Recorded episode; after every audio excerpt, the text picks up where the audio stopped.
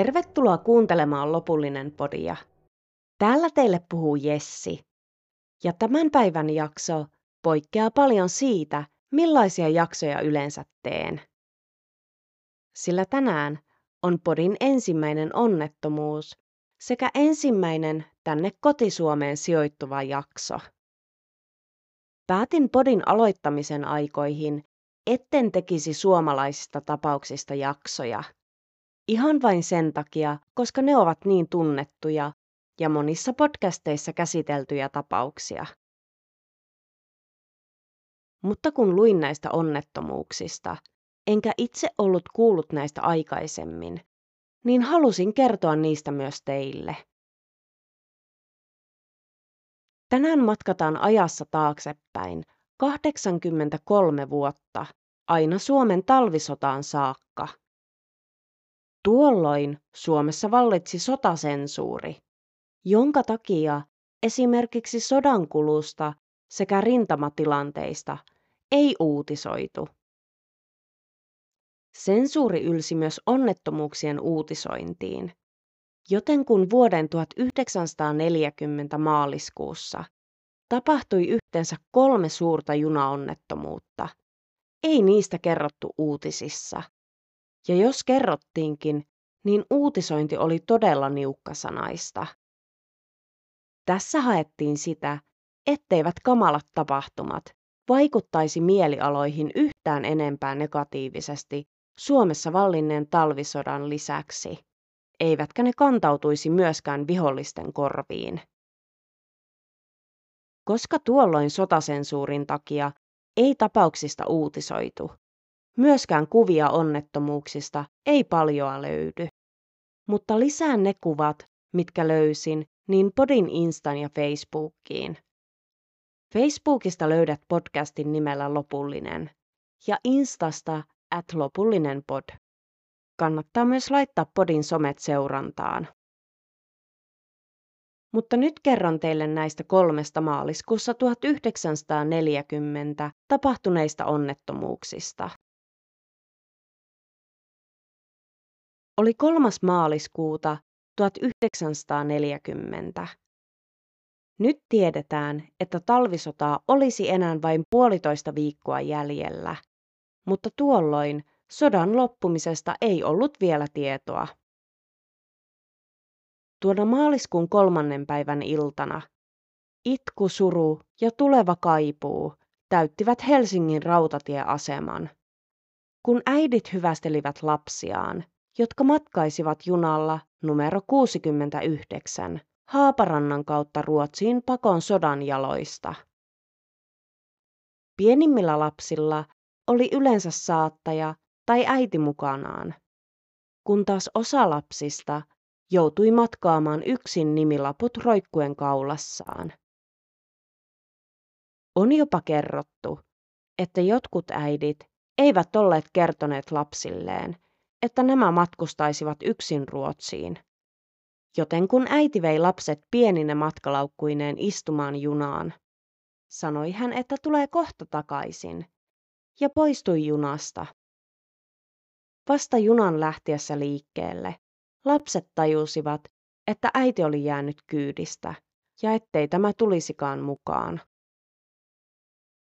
Yksi junaan nousseista äideistä oli helsinkiläinen 29-vuotias Taimi Valma, joka matkusti yhdessä poikiensa kaksivuotiaan Riston ja kuusivuotiaan Yrjön kanssa.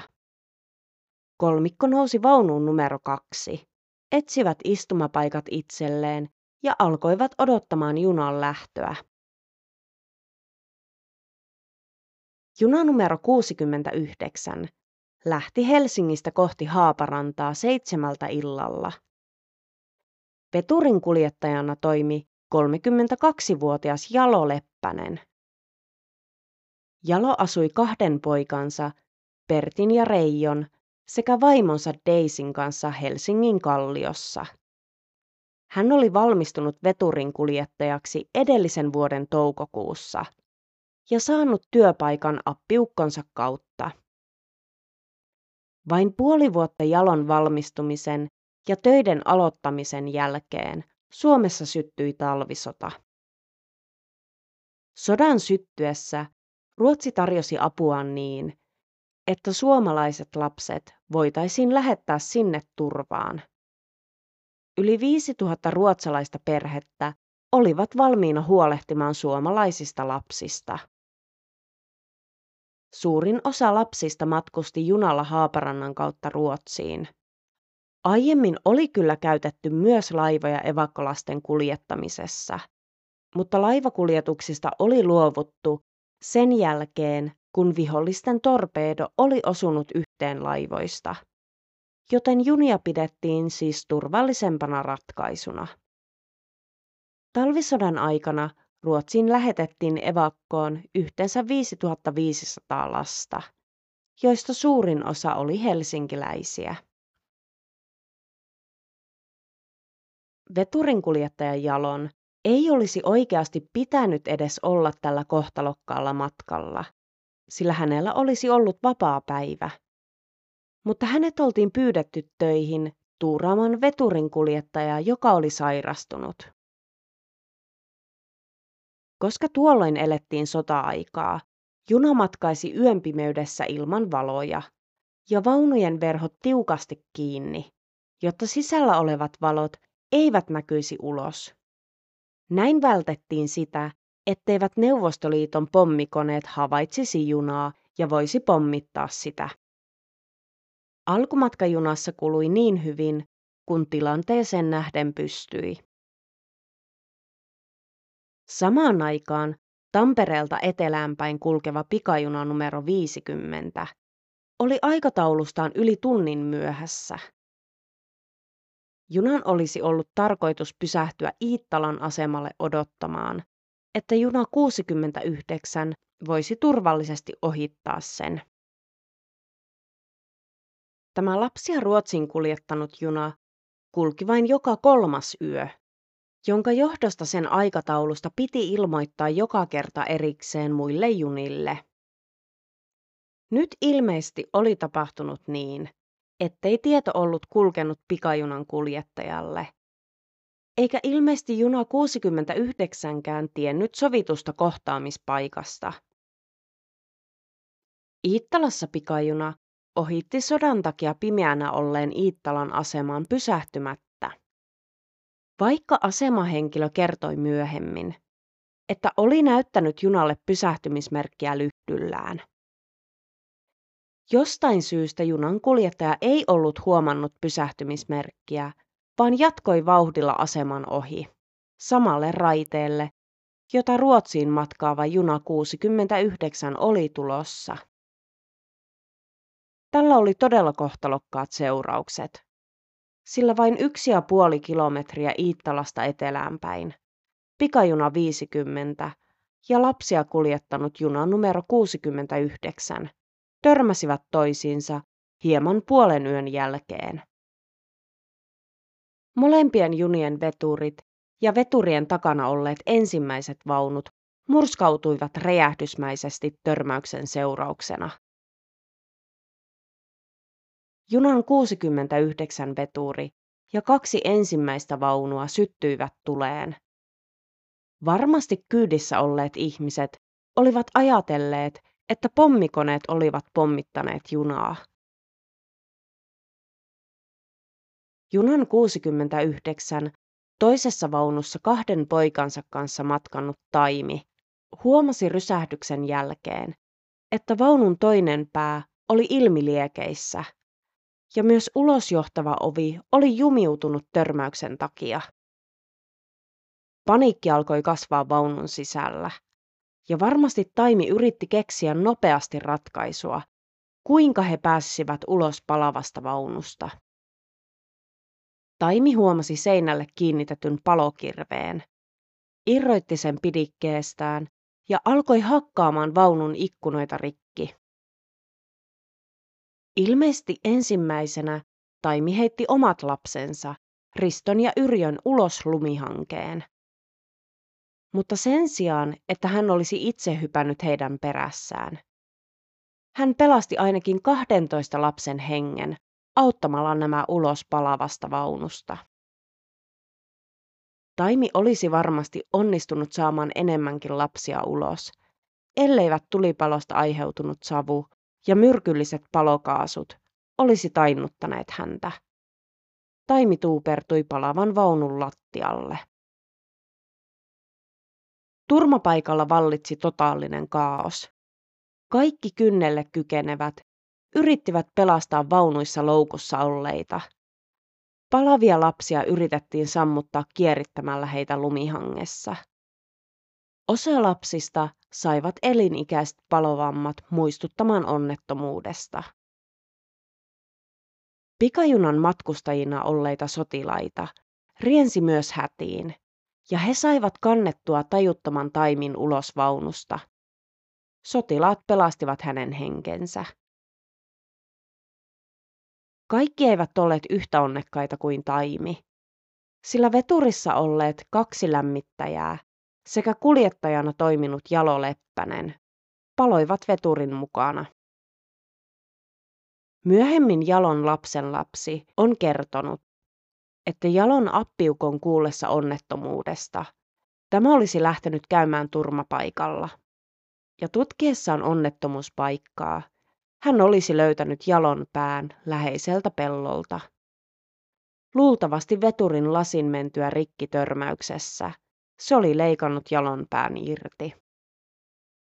Muistona miehestä jäi hänen rintataskussaan ollut hiiltynyt taskukello. Pikajunan veturimiehet loukkaantuivat vakavasti ja kahdeksan junassa ollutta matkustajaa menehtyivät. Osa menehtyneistä oli lomilla olleita sotilaita. Junan 69 matkustajista menehtyi kolme saattajana ollutta hoitajaa ja kaksi äitiä sekä 15 evakkoon matkalla ollutta lasta. Yhteensä turmassa menehtyi 31 henkeä ja useita loukkaantui eri asteisesti. Koska elettiin sota-aikaa, niin sotasensuurin takia esimerkiksi tarkkaan ei tiedetä, mihin aikaan junat törmäsivät toisiinsa. Mutta mitä luultavimmin aika oli noin 17 yli puolen yön 4. maaliskuuta.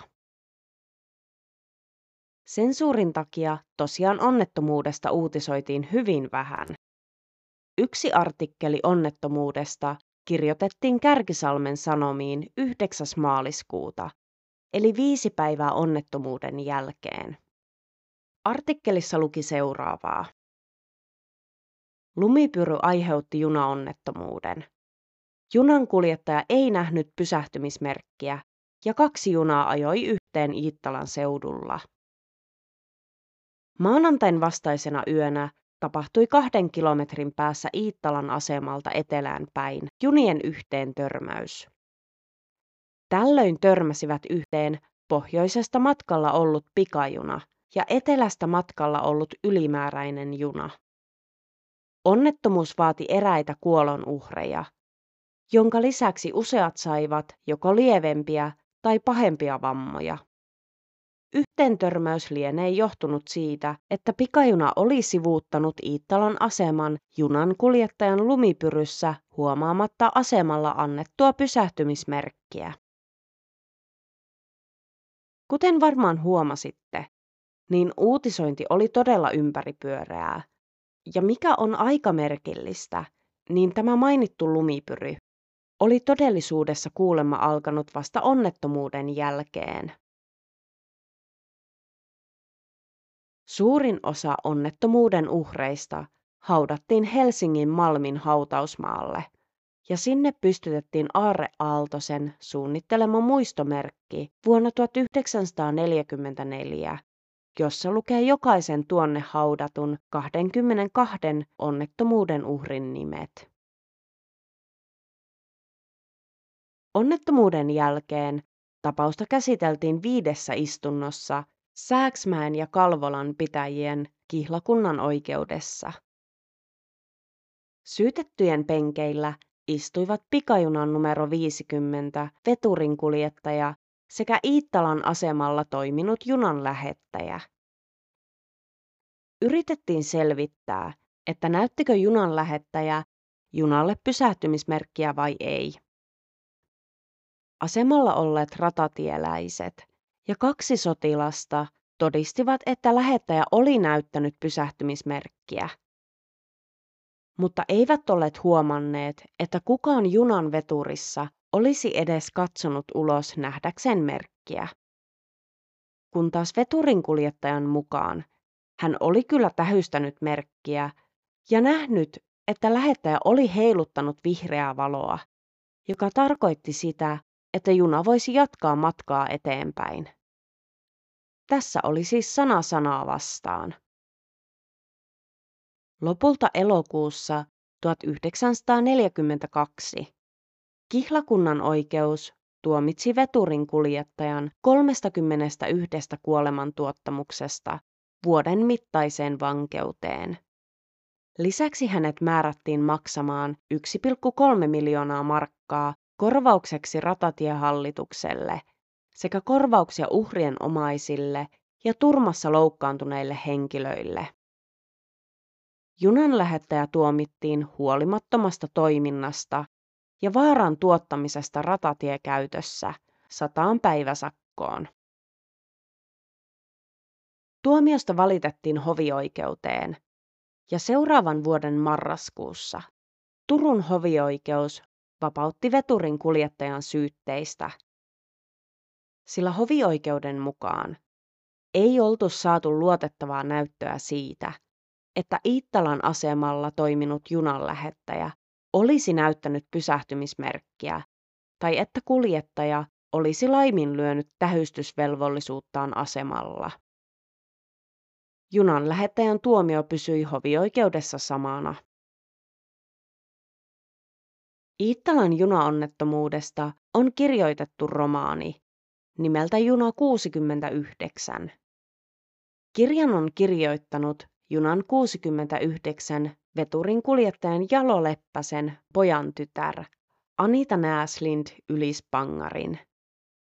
Kirjassaan hän kertoo, kuka Jalo Leppänen todellisuudessa oli ja mitkä seuraukset onnettomuudesta oli Jalon perheelle.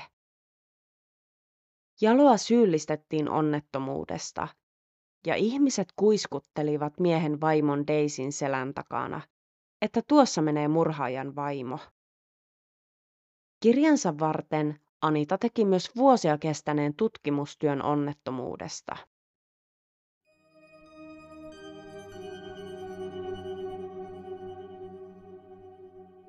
Reilu viikko Iittalassa tapahtuneen junaonnettomuuden jälkeen Suomen rautateillä tapahtui toinen onnettomuus.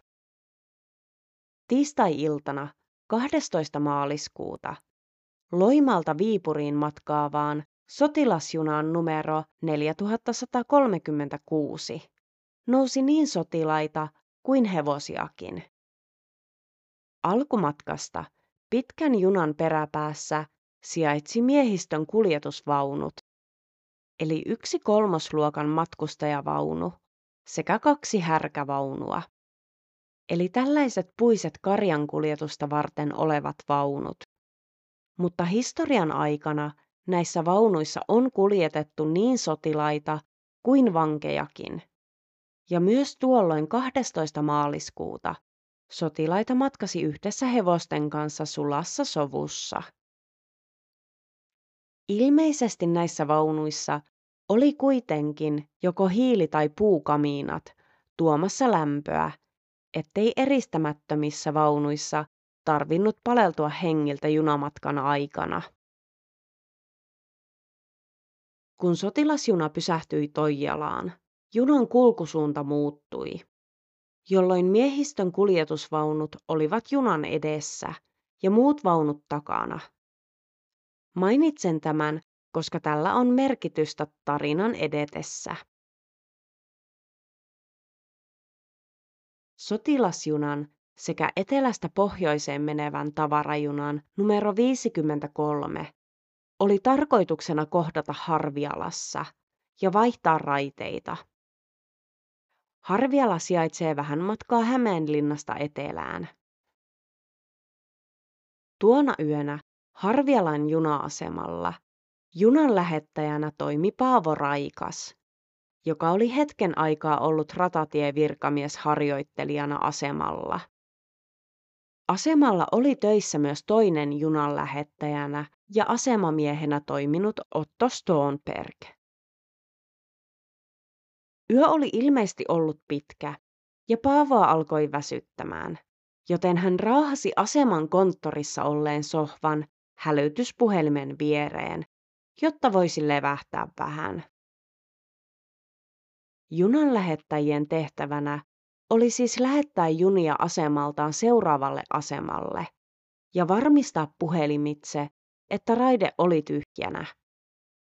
Lähettäjien tuli myös sopia viereisten asemien kanssa junien kohtaamisista. Tuohon aikaan vetureissa ei ollut puhelimia, joten veturin kuljettajien tuli siis luottaa siihen, että lähettäjät osasivat hommansa. Tosiaan, Paavoa oli alkanut väsyttämään, ja itse asiassa ilmeisesti nukkuminen työaikana ei ollut kiellettyä, kunhan vain hoiti työnsä ja vastasi hälytyspuhelimeen, johon viereisiltä asemilta soitettiin ja varmistettiin, että juna voisi tulla asemalle. Hämeenlinnan asemalta oli soitettu aamuyön tunneilla – että voivatko he lähettää sotilasjunan kohti Harvialaa. Puhelimen vastannut Paavo oli antanut luvan ja raportoinut siitä myös työkaverilleen Otolle. Puhelun jälkeen Paavo oli nukahtanut uudelleen ja herännyt ilmeisesti seuraavan kerran siihen, kun muutaman kilometrin päässä olevalta Turengin asemalta soitettiin kello 5.22 että voisivatko he lähettää etelästä tulevan tavarajunan numero 53 kohti Harvialaa. Paavo antoi luvan ja kertoi, että tavarajuna ja sotilasjuna kohtaisivat Harvialassa. Tässä vaiheessa puhelun kuulut Otto oli alkanut ihmettelemään, että miten sieltä oli taas tulossa sotilasjuna, kun juuri äsken yksi oli ohittanut Harvialan aseman. Parivaljakko soittikin jopa kaksi kertaa Turengin asemalle, että oliko Paavo soittanut sinne ja pyytänyt lupaa sotilasjunan lähettämiselle Turenkiin. Mutta molemmilla kerroilla puhelun toisessa päässä vastattiin, että mistään sotilasjunasta ei ole ollut puhetta, muuta kuin että junat kohtaisivat Harvialassa. Turengista kerrottiin myös, että törmäys olisi väistämätön, jos sotilasjuna tosiaan oli päästetty samalle raiteelle tavarajunan kanssa. Oton mukaan, kun sotilasjuna oli saapunut Harvialaan, hän oli kysynyt Paavolta, että voiko junan lähettää kohti Turenkia. Ja Paavo oli vastannut tyylin, että antaa huristaa. Mitä ilmeisimmin, Paavo oli ollut tässä vaiheessa puoliunessa ja antanut luvan lähettämiseen, koska ei ollut muistanut junien kohtaavan asemalla. Enää ei ollut mitään tehtävissä. Junin ei tosiaan voitu soittaa, että niiden tulee pysähtyä. Kun tavarajuna oli ohittanut Turengin aseman kello 5.23, lämmittäjä alkoi lisäämään puita pesään ja junan nopeus oli tuolloin noin 25-30 kilometriä tunnissa. Veturin kuljettajan kurkatessa tähystysaukosta hän näki kauhukseen vastaan tulevan veturin lyhdyn hailakkaan valopisteen. Kuljettaja tarttui saman tien hätäjarruun ja yritti samalla sulkea toisella kädellään veturin tehoa ja nopeutta säätelevää valtaventtiiliä. Myös sotilasjunan kuljettaja oli huomannut vastaan tulevan junan ääriviivat ja kaksi heikkoa valopistettä. Junan vauhti oli ollut tuolloin noin 40 kilometriä tunnissa. Vaikka molempien vetureiden kuljettajat vetivät hätäjarruista ja sulkivat valtaventtiilit, törmäys oli väistämätön. Vain kuusi minuuttia sen jälkeen, kun Paavo oli antanut Turenkiin luvan junan lähettämiseen Harvialaan.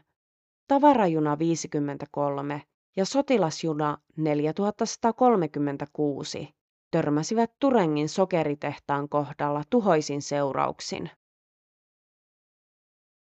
Vaikka junien vauhti ei ollut päätä huimaava, oli se tarpeeksi siihen, että sotilasjunan etupäässä olevat vaunut murskautuivat täysin. Osa sotilaista sekä hevosista menehtyi heti, ja osa elonjääneistä jäivät puristuksiin rikkoutuneisiin vaunuihin. Alkuun junassa olleet luulivat kyseessä olleen ilmapommitus.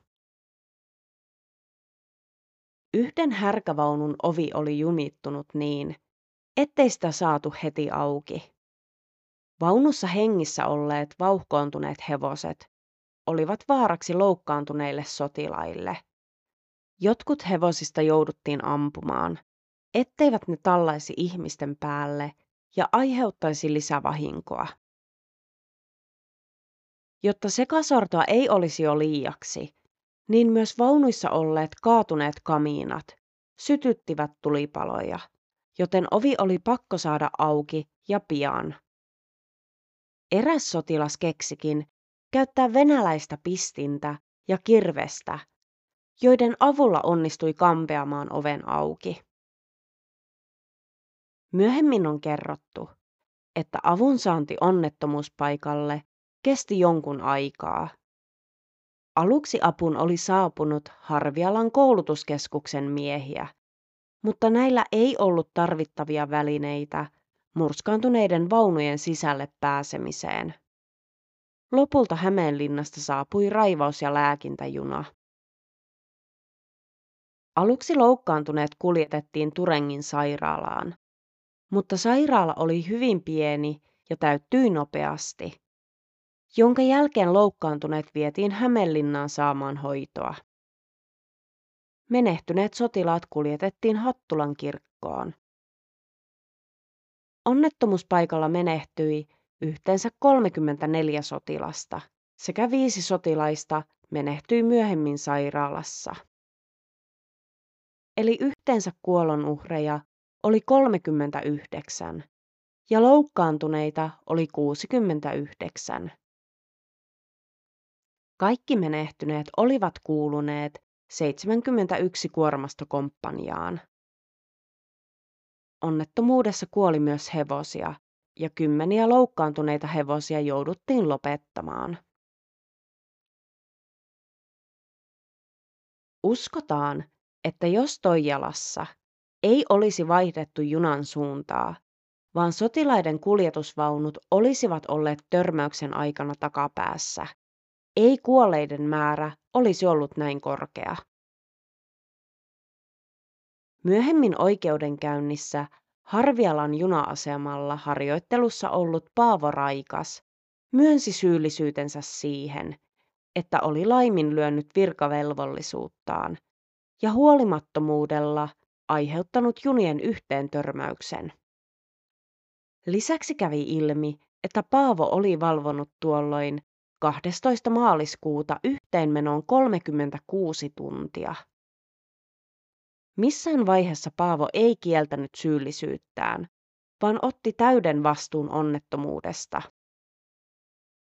Paavo Raikas tuomittiin kahdeksi vuodeksi, yhdeksi kuukaudeksi ja kymmeneksi päiväksi vankeuteen, jonka lisäksi hänen maksettavakseen tuli korvauksia lähes 30 000 markkaa. Tuomio oli sota-ajan lakien mukaan lopullinen, eikä siitä voitu valittaa. Myöskään tästä Turengin tuhoisasta onnettomuudesta ei uutisoitu sotasensuurin takia. Ja tämä onnettomuus on itse asiassa eniten kuolonuhreja vaatinut junaonnettomuus Suomessa. Onnettomuudesta seuraavana päivänä lehdissä kirjoitettiin siitä, että Moskovan rauhansopimus oli allekirjoitettu ja talvisota päättyisi. Mutta onnettomuudesta vaiettiin. Vuonna 2000 Turengin juna-asemalle pystytettiin onnettomuudessa kuolleille muistomerkki. Merkissä komeilee 39 ristiä, muistuttamassa jokaisesta kuolleesta sotilaasta.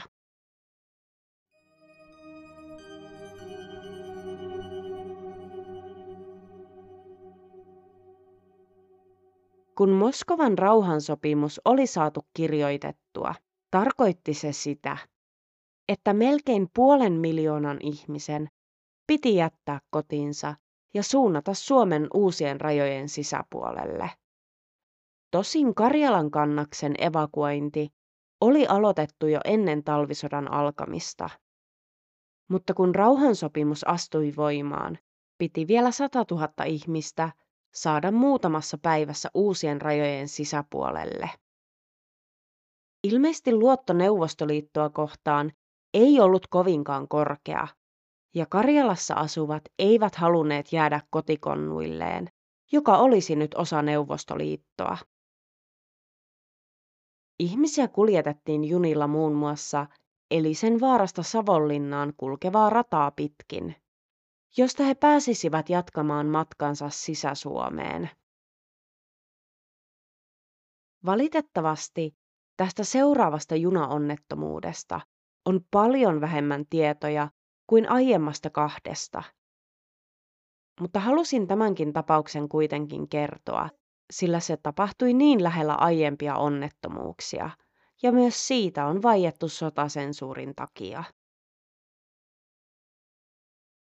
18.3. eli viisi päivää talvisodan päättymisestä ja kuusi päivää Turengin junaturmasta Karjalasta siirtolaisia kuljettanut juna numero 26 pysähtyi raiteelle yksi Punkaharjun putikossa. Jonkin aikaa aikaisemmin Särkisalmen asemalta oli lähtenyt tavarajuna numero 28. Eli tämä juna tuli samasta suunnasta, mitä siirtolaisia kuljettanut juna oli tullut. Junan kuljettaja oli saanut ohjeistuksen, että sen tulisi pysähtyä ennen radan vaihteita putikon asemalla. Ja ilmeisesti odottaa siinä, kunnes samalla raiteella oleva siirtolaisia kuljettanut juna lähtisi liikkeelle, ennen kuin tavarajuna voisi jatkaa matkaansa. Lähestyessään putikon asemaa, tavarajuna ajoi loivassa alamäessä olleeseen mutkaan, ilmeisesti liian nopealla vauhdilla, ja ajoi vaihteen yli, johon hänen olisi täytynyt pysähtyä odottamaan edessä olevan siirtolaisjunan lähtemistä. Vaikka tavarajunan kuljettaja yritti jarruttaa, törmäsi se siirtolaisjunan perään. Törmäyksen seurauksena siirtolaisjunassa viimeisenä ollut konduktöörivaunu murskautui täysin ja syttyi palaamaan. Sekä kolme sen jälkeen ollutta vaunua tuhoutuivat. Tavarajunan veturi sekä yksi sen vaunuista vahingoittuivat. Onneksi putikossa oli ollut samaan aikaan rintamalta lähtenyt sairasautokomppania, eli sairaanhoitohenkilöstöä ja lääkäreitä oli samantien auttamassa onnettomuuden uhreja. Putikon osuuskaupan tiloihin perustettiin väliaikainen ensiapuasema. Sen jälkeen kun loukkaantuneet olivat siinä kunnossa, että heidät voitiin siirtää, kuljetettiin heidät joko Savonlinnaan tai Punkaharjun takaharjun parantolaan. Tuolla parantolassa oli yksi sotasairaalan toimipisteistä.